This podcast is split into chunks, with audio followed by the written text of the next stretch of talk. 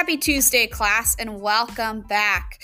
Yesterday, we talked about different kinds of setups for your podcast. I had you guys research online the different structures, and you guys decided to choose what structure format is going to work best for your podcast series. Today, you should have turned your permission slips in.